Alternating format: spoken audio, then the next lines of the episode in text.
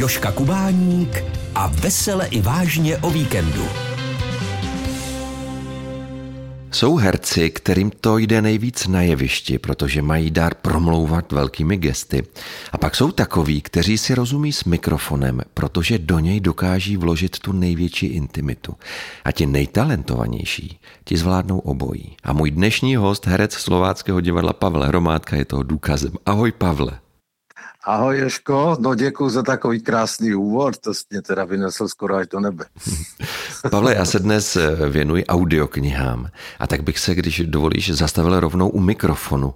Kdy jsi objevil jeho kouzlo? No, to už je poměrně dávná doba.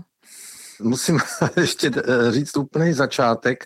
To, že jsem se setkal s mikrofonem, vlastně navazuje na dvě věci a ta jedna je, že jako kluk jsem si pomyslel, je, kdybych se tak mohl živit čtením knížek na hlas. Opravdu.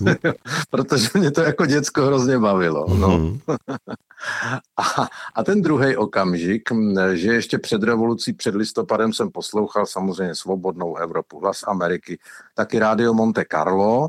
To bylo křesťanský rádio, vůbec jsem nevěděl, kterýho vyznání, ale to jsem jako poslouchal. No a po listopadu se tohle vysílání ze zahraničí našich emigrantů vlastně přesunulo zpátky do Československa, respektive do Brna. A mně se jaksi podařilo, to bych zase teď zdržoval asi různýma podrobnostma, ale prostě když jsem byl v Šumperku, bydlel jsem tam i v divadle, jsem tam byl zaměstnán, tak mě kdo si oslovil, jestli bych pro nějaké rádio T V R nenahrál nějakou malou knížečku. No a ono to bylo vlastně to přejmenované Rádio Monte Carlo. No a od té doby vlastně spolupracuju s tím rádiem T V R, které jednak posílalo svoje pořady do Proglasu, a potom taky rozjelo svoje internetové vysílání jako Rádio sedm, tak to je současná teda podoba té práce, protože Rádio T V R je celosvětová organizace vlastně a to Rádio sedm je taková česká vlastně odnožka, a nebo se říká Rádio T V R tečka C Z, no jakože Česko. No. A to byl rok devatenáct devadesát sedm osm, bych to tak typoval, a od roku dva tisíce vlastně spolupracuju s tím Rádiem sedm pravidelně. Uhum. Čili to už je poměrně dávná doba. Čili to setkání s mikrofonem, pokud teda nemluvíme o nějakých komentářích ke krátkým filmům, které byly ještě předtím, tak ale pro rozhlasový mikrofon to byla asi tato knížka, tenkrát v tom roce devatenáct devadesát sedm, osm, devět, někdy v té době.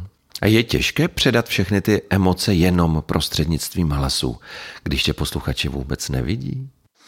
Já ti nevím, no, mně se to těžké nezdá, ale chápu, že pro někoho to těžké je a možná dokonce i pro některé herce, protože jak si to vlastně dobře naznačil, ono je to trošku jiný projev, jiná práce.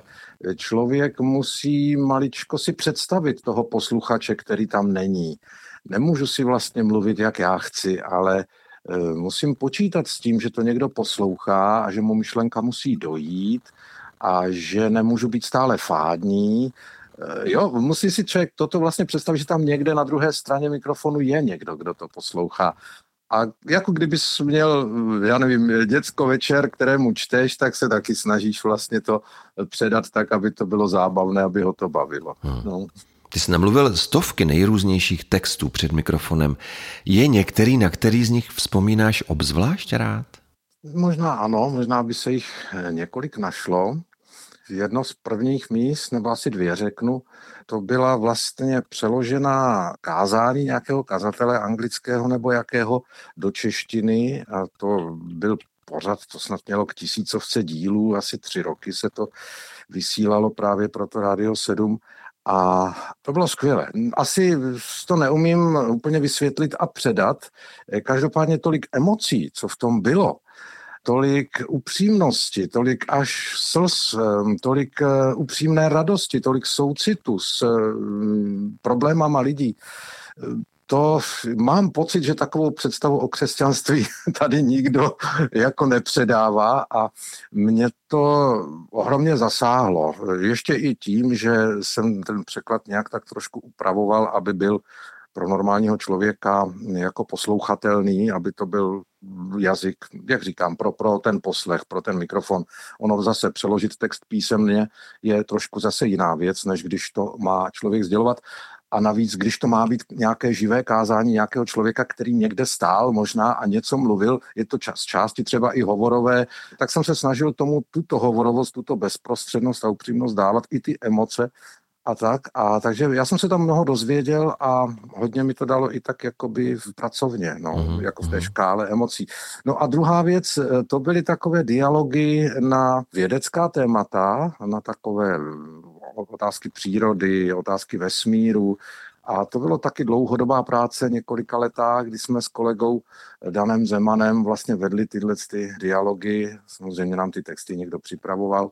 A bylo to zase takové srovnávání pohledu víry a pohledu nevíry. Uhum. Čili se tam hodně, hodně citovali jak prostě věřící vědci, tak a, ale i nevěřící, třeba Stephen Hawking a, a tak. A to bylo taky velice zajímavé přemýšlení, zvažování, porovnání argumentů, uhum. Protože to byla vědecká diskuze. Uhum. Herec Pavel Hromádka, to je jméno mého dnešního hosta, se kterým si povídám o audioknihách. Pavle, jak dlouho texty dopředu vlastně dostaneš, aby si si mohl připravit? Tak je to jak kdy.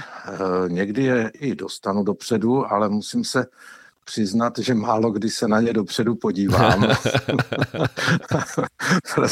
Protože jako... Člověk má spoustu různých starostí kolem divadla, jeviště, že? Mm-hmm. Což je priorita a, a pak doma a abych to ještě stíhal věnovat mnoho času nějakým přípravám, tak to nestíhám. A, a navíc jsem ale zjistil, že je vlastně můj projev lepší, když k tomu přistupuju nepopsaný, k tomu textu a rovnou mluvím, uh-huh. protože tak, jak já se v tom textu vyznávám, tak si myslím, že podobně se v tom vyznává i posluchač. Uh-huh. Protože se mi stalo, že jsem se připravil, no jo, ale já jsem pak věděl, co v tom je, co se tam píše a, a, a, a tak jsem to vlastně říkal strašně rychle. No a, a to mě říkali, ne tak rychle, ne, tak já jsem se musel furt brzdit a kde si, co si, a nebylo to ono, nebylo to to hmm. bezprostřední, to spontánní a, a tak. Takže já radši vlastně čtu z voleje. No když se něco nepodaří, tak je tam výhoda, že si to můžu vrátit, že, nebo se to vystřihne, nebo něco, nebo e, čtu a najednou si začínám uvědomit, že vlastně vůbec nechápu, co čtu, no tak zastavím, musím si uvědomit ten smysl a pak to zkusím znova. Takže v tom je ta práce takhle ve studiu dobrá, že to není naživo a člověk tam má určitou volnost, mm-hmm. že si to jak chce přizpůsobit. Jak to teda v tom studiu vypadá? Ty čteš, dokud neuděláš chybu, nebo si s režisérem o výsledku nejdřív povídáš, pak je různě zkoušíš, třeba jako na divadle, anebo sedneš, čteš a jede to? Zase jak kdy a jak pro koho, protože tady ta práce pro Radio sedm, tam už mám takovou volnost, že vlastně jsem sám svým režisérem, eventuálně mi někdo řekne nějakou představu, ale pak už mě vlastně nechají pracovat. Úplně jiná práce je třeba v Českém rozhlase, tam pokud jde o text, kde jsem sám, který přednáším sám, tak zas tam si musíme, že o tom trošičku popovídat, tam se to vyzkouší, protože tam je režisér, jo, tam je režisér, ten má nějakou představu, a něco si zkusíme, on mi řekne nějakou představu. Teď mám na mysli hlavně věci pro Český rozhlas Plus, které jsou, to není, že jo, ani nějak vyloženě umělecké, takže tam jde o nějakou informační hodnotu toho, ale taky jsou to knížky, takže zase musí tam mít i určitý, určitý příběh. No a samozřejmě něco jiného je, když to má být divadelní inscenace nebo dialog nebo něco takového, tam už to má nějaké zabarvení umělecké, tam je potřeba si to trošičku, tak jak když člověk přistupuje k roli pro jeviště, tak si musíme popovídat o tom, co to je za člověka, jaké jsou tam vztahy a třeba i vyzkoušet prostě, jestli na sebe slyšíme s kolegem, s kolegou, s partnerem. Tam to režisér trošičku víc ošéfovává a víc, víc nás hlídá, a protože má nějakou tu představu, do které my se snažíme vejít. A jak dlouho vzniká třeba hodinová kniha? No, to je zajímavé. To jsem teprve nedávno zkusil nějak spočítat. Zase asi každý text je jiný, jinak komplikovaný, jinak rychlý. Ale nedávno jsem dělal přibližně asi hodinovou povídku a je pravda, že to zase ještě jiný druh, protože to, to jsem dělal na svém zařízení a tam jsem rovnou si svoje chyby opravoval. Takže zase je pravda, že v takovém případě je to trošku delší, protože když mluvím pro rozhlas nebo v jiném studiu, kde mají nějakého technika, který to stříhá, tak tam si můžu jet, že já dělám chyby a nehledím na to a jedu, jedu dál, pokračuju. No ale tady teď tento případ, ten jsem si nedávno takhle kvantifikoval, že zhruba hodinová povídka mě přišla asi na tři hodiny nahrávání. Ale je to proto, že jsem vlastně vracel a ty chyby opravoval. Takže když bych jel a ty chyby neopravoval, dělal to někdo za mě, tak si řeknu, že třeba hodinový text můžu dělat tak, nevím, hodinu a tři čtvrtě, možná dvě hodiny, dejme tomu tak nějak. Hmm. Na moji rozhlasovou pohovku dnes usedl herec Slováckého divadla Pavle Hromádka. Povídáme si spolu o audioknihách. Pavle, posloucháš své vlastní nahrávky? Málo kdy, spíš tak z důvodu času, ale, ale občas ano, samozřejmě, když třeba nějakou audioknihu někde, někde vidím na internetu, na, na audiotéce se to dá poslechnout, tak mě, tam jsou i ukázky, tak mě to zajímá, jak to potom vypadá i s tou hudbou, jo? Takže já si aspoň tu ukázku si, si pustím, ale pravda je, že mám je stažené ty knížky, které jsem natáčel, ale nedostanu se k tomu, abych je všechny, abych je celé poslouchal, to ne, ale takhle zajímá mě, jak ten výsledný tvar vlastně vypadá, jak to je dohromady, jak je to zvukově zpracované, jaká barva toho hlasu tam je, jak, jaká hudba se k tomu přidala, tak to mě zajímá, takže to si trošičku, abych měl přehled, rád takhle poslechnu a No, já jsem rád, že mě to baví a snad je to na tom slyšet. No. A posloucháš čtení na pokračování jiných kolegů a teď myslím, protože se profesionál se může také hledat co naučit. Já hodně poslouchám rádio, hodně poslouchám Český rozhlas Plus, rád si pustím i někdy Vltavu nebo nějaké právě četby na pokračování, spíš takhle. Ano, jsem tam, jen tak to je ze zajímavosti, že i na tu audioknihu, protože na tom internetu je možnost, třeba je tam minutová ukázka, tak si ji poslechnu a jako zajímá mě, jak, jak to třeba zní jiným lidem. Ale hlavně, hlavně bych řekl, že ten rozhlas poslouchám. Teda když o tomto mluvíme, tak ty staré rozhlasové nahrávky, ať už to jsou pohádky, nebo i ta četba takových lidí, jako teď si vzpomínám na pana Cupáka, že? Eduard Cupák, který na mikrofon měl nádherný projev, ale, ale vůbec celá ta jeho generace a já si říkám, jak oni to v tom rozhlase tenkrát dělali, jak je to vyšperkovaný, jak je to, nádherně se to poslouchá, ten projev je tak krásně čistý, jo, tak tohle mám moc rád, no. To už dneska moc není, dneska se hledí na to spíš na tu rychlost, na tu civilnost, jo, aby to bylo takové to mluvení a jednání tak, jak v životě. Je to určitý patos, já vím, ale mě se strašně líbí v těch starých nahrávkách. Ale tenkrát se mohlo hodně zkoušet, to už dneska zkrátka není. Dnes si sedneme, čteme a jedeme. Ale myslíš si, že se od herců, jako byl právě Eduard Cupák, Karel Heger, František Filipovský, může dnešní herec něco naučit, když je poslouchá? Já si myslím, že hodně. Hodně moc. A co? Hodně moc. No ta práce s jazykem, je to vlastně svým způsobem přednes, ta srozumitelnost, opravdu to, co jsem třeba říkal, že člověk musí myslet na toho posluchače, musí nechat doznít tu myšlenku, tu emoci, co si všímám, že jak oni pracují s tou emocí vlastně velmi střídmě, ale přitom je přesná, přitom opravdu člověka zasáhne. A nejsou to žádné velké emocionální výlevy, je to střídmý projev na mikrofon, ale přesto to hezky zasáhne. Já si myslím, že se to dá vlastně použít i na jevišti. V některých hrách, v některých rolích, v některých typech textů, tam člověk může toto použít, že vlastně vnímá toho diváka daleko víc, ne že mu jenom předvádí nějaký děj, ale že třeba někdy jakoby skoro s divákem mluví. A musí teda tím pádem vnímat, jestli ten divák ho poslouchá, naslouchá nebo ne. Musím přizpůsobit svůj projev tak, aby to divákovi bylo prostě příjemné, aby ho to bavilo. A to třeba v těch rozhlasových věcech se učit, naučit dá a přenést třeba na jeviště. A já si myslím, že tihle lidé, o kterých mluvíme, ta generace pana Cupáka mě nenapadá, pana Hegra, jo, a teď mě nenapadají další. To mnoho jména, dalších, ale... František Filipovský, Zdeněk Štěpánek a další a další. Ano, ano. Takže ta generace jako máme se co učit, protože byl to lahodný projev svým způsobem. Já si myslím, že ten i diváky, i posluchače baví a zajímá i dneska. My se celou dobu bavíme o audioknihách a o čtení na pokračování, ale jak to máš s knihami jako takovými? Čteš si jenom tak sám pro sebe? To nečtu, nečtu. málo, hrozně málo a moc mě to mrzí. Strašně mě to mrzí. Občas ano, ale spíš jsou to věci, které se vztahují k nějaké roli třeba. Ale taková ta představa lehnout si k vodě, vzít si knížku a, a celý dopoledne si číst, to už se mně nepovedlo ani nepamatuju. No moc mě to mrzí, no, ale ned- nedaří se. No jasně, a napadá tě někdy, když narazíš na knihu a ty ti nemusíš číst, jenom ji někde zahlédneš, nebo ti o ní někdo říká, že bys ji mohl namluvit i pro posluchače? Zjišťuješ, jestli už to někoho napadlo před tebou?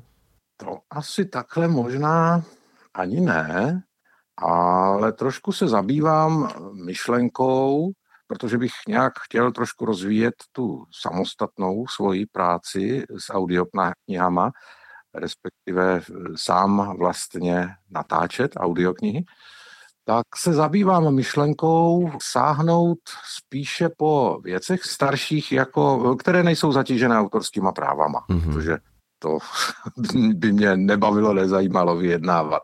A navíc myslím, že to dneska dělá spousta nakladatelství a vydávají se novinky a tak. Takže já samozřejmě rád se zapojím, když mě někdo osloví a chce nějakou knížku natočit, ale ať si vyjedná organizačně všechny věci kolem toho. Promiň, jenom řekněme, že autorská práva končí sedmdesát let od smrti autora. Ať si naši posluchači udělají zhruba představu. Ano, ano. Protože konkrétně třeba národní obrození, tak všichni o tom mluvíme, máme nějakou představu, ale co kdo z těch obrozenců napsal, tak myslím si, nikdo nevíme.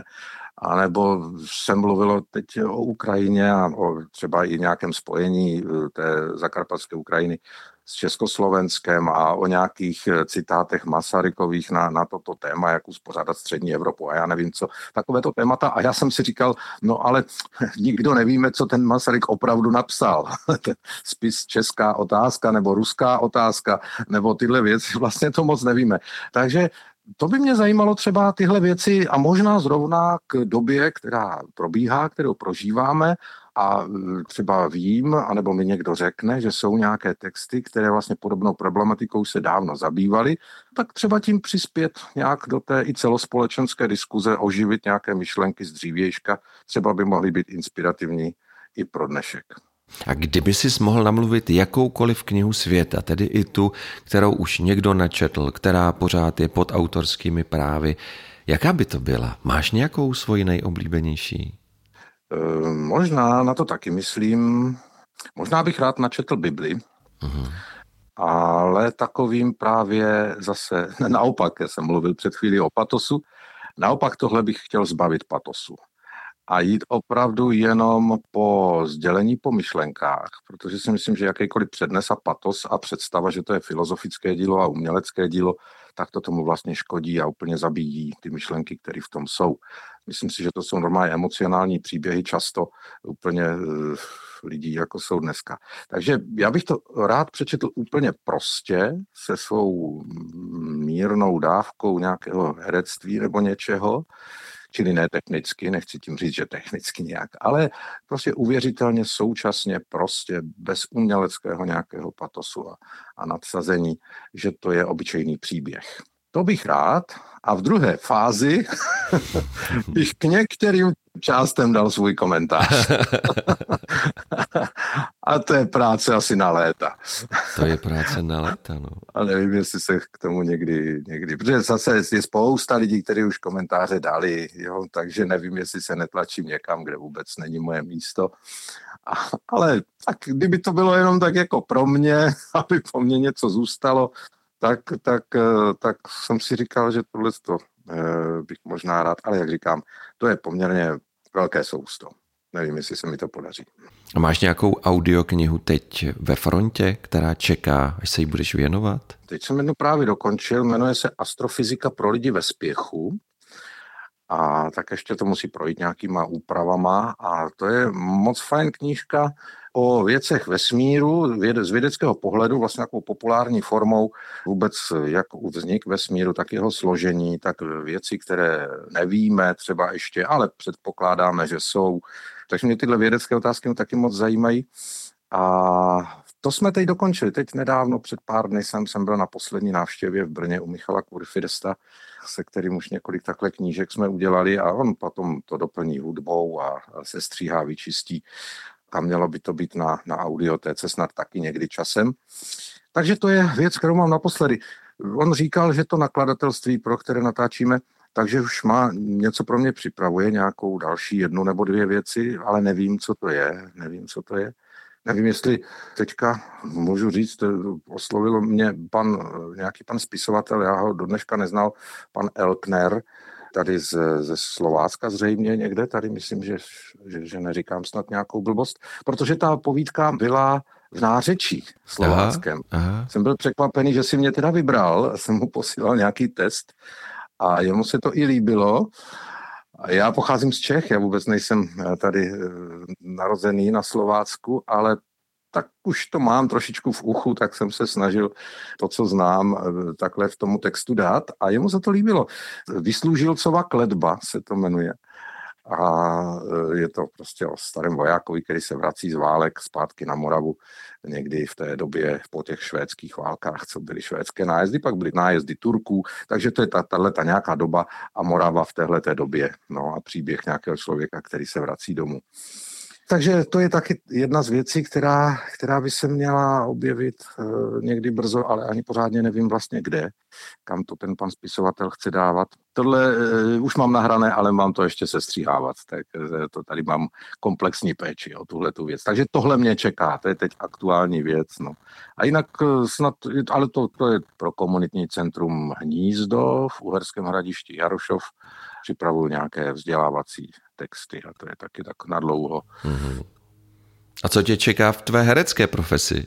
V herecké profesi mě teďka čeká role Degiše v Cyránovi v Slováckém divadle, kde Dodo Gombár dělá tuhletu hru, který nedávno vlastně před s námi dělal muzikál Jesus Christ Superstar, který je velice teď je známý a myslím si, že oblíbený a řekl bych, že se hodně povedl, takže všechny zvu. A myslím si, že Cyrano bude podobně zajímavá práce se zajímavým nečekaným výsledkem, nebo nenapadá mě to správné slovo teď, prostě výsledkem, který prostě bude možná trošičku jiný, než by člověk čekal, ale mě to moc baví, moc se mi líbí, jak se na to pan Gombár dívá. Ten náš Cyrano je trošku v moderním vlastně překladu, respektive v přebásnění anglického dramatika Martina Crimpa, čili není to Edmond Rostand a jeho jazyk, ale je to přeložený Edmond Rostand, upravený Edmond Rostand do angličtiny, tím Martinem Crimpem, vlastně v takové do, do současné doby po, posazený, no a potom přeložený do češtiny, ten text Martina Crimpa. Ono je to hodně věrné tomu Rostandovu, Cyránovi, ale přesto to je trošku zbavené nějakých archaických věcí, příliš historizujících a podáváme to vlastně jako současný příběh. Takže na to jsem zvědavý a atmosféru to má, myslím, velice pěknou. Tak se těšíme. Premiéra bude tuším na konci října, je to tak? Ano, ano, myslím, že dvacátého devátého Mm-hmm.